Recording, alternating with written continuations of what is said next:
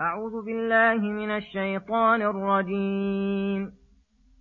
وجاوزنا ببني إسرائيل البحر فأتوا على قوم يعكفون على أصنام لهم قالوا يا موسى اجعل لنا إلها كما لهم آلهة قال إنكم قوم تجهلون. إن هؤلاء متبر ما هم فيه وباطل ما كانوا يعملون. قال أغير الله أبغيكم إلها وهو فضلكم على العالمين. وإذ أنجيناكم من آل فرعون يسومونكم سوء العذاب يقتلون أبناءكم ويستحيون نساءكم وفي ذلكم بلاء من ربكم عظيم. وواعدنا موسى 30 ليلة وأتممناها ب10 فتم ميقات ربه 40 ليلة. وقال موسى لأخيه هارون اخلفني في قومي وأصلح ولا تتبع سبيل المفسدين. ولما جاء موسى لميقاتنا وكلمه ربه قال رب أرني أنظر إليك قال لن تراني ولكن انظر إلى الجبل فإن استقر مكانه فسوف تراني. فلما تجلى ربه للجبل جعله دكا وخر موسى صعقا. فلما أفاق قال سبحانك تبت إليك وأنا أول المؤمنين. قال يا موسى إني اصطفيتك على الناس برسالاتي وبكلامي فخذ ما آتيتك وكن من الشاكرين. بسم الله الرحمن الرحيم. السلام عليكم ورحمة الله وبركاته. يقول الله سبحانه: وجاوزنا ببني إسرائيل البحر فأتوا على قوم يعكفون على أصنام لهم قالوا يا موسى اجعل لنا إلها كما لهم آلهة قال إنكم قوم تجهلون. إن هؤلاء متبر ما هم فيه وباطل ما كانوا يعملون. الآيات. وجاوزنا ببني إسرائيل البحر بعدما أنجاهم الله من عدوهم فرعون وقومه وأهلكهم الله وبنو إسرائيل ينظرون.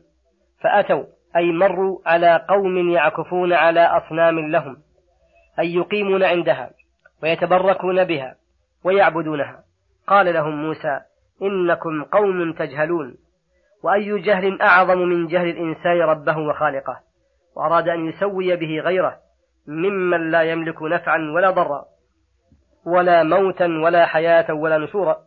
ولهذا قالهم موسى إن هؤلاء متبر ما هم فيه وباطل ما كانوا يعملون، لأن دعاءهم إياها باطل وهي باطلة بنفسها، فالعمل باطل وغايته باطلة.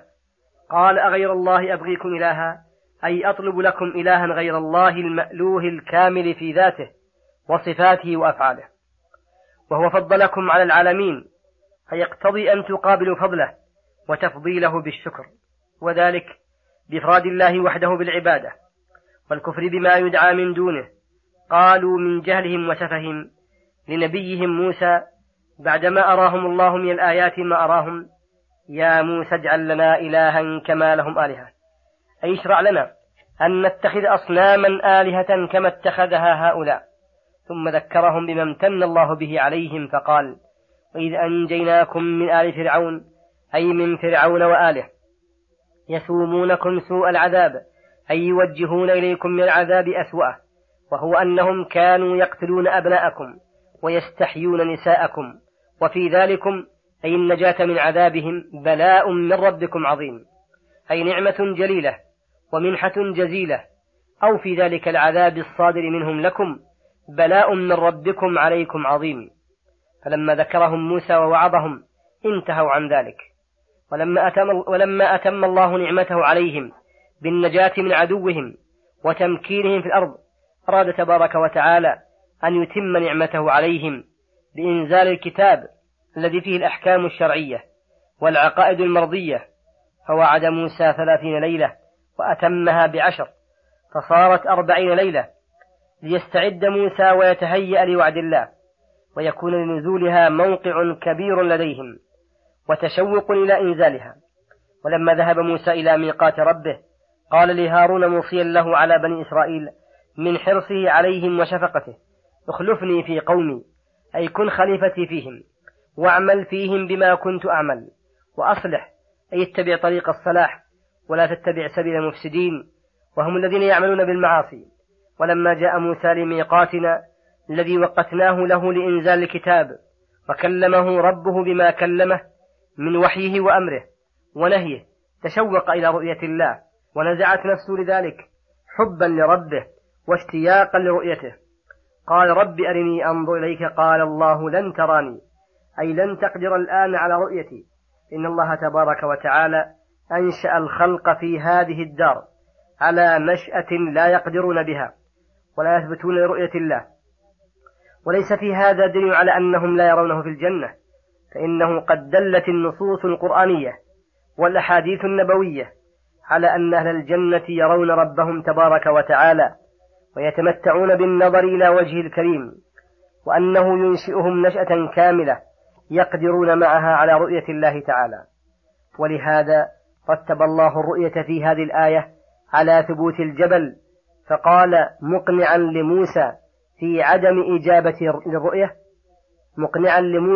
عدم إجابته للرؤية: ولكن انظر إلى الجبل إن استقر مكانه إذا تجلى الله له فسوف تراني. فلما تجلى ربه للجبل الأصم الغليظ جعله دكا، أي انهال مثل الرمل انزعاجا من رؤية الله وعدم ثبوته لها. وخر موسى حين رأى ما رأى صعق، أي مغشيا عليه، فلما أفاق تبين له حينئذ أنه إذا لم يثبت الجبل لرؤية الله فموسى أولى أن لا يثبت ذلك، واستغفر ربه لما صدر منه من السؤال الذي لم يوافق موضعا، ولذلك قال سبحانك، أي تنزيها لك وتعظيما عما لا يليق بجلالك، تبت إليك من جميع الذنوب وسوء الأدب معك وأنا أول المؤمنين، أي جدد عليه الصلاة والسلام إيمانه بما كمل الله له مما كان يجهله قبل ذلك. فلما منعه الله من رؤيته بعدما كان متشوقا إليها أعطاه خيرا كثيرا، فقال: يا موسى إني اصطفيتك على الناس، أي اخترتك واجتبيتك وفضلتك وخصصتك بفضائل عظيمة ومناقب جليلة برسالاتي التي لا أجعلها ولا أخص بها إلا أفضل الخلق، وبكلامي إياك من غير واسطة.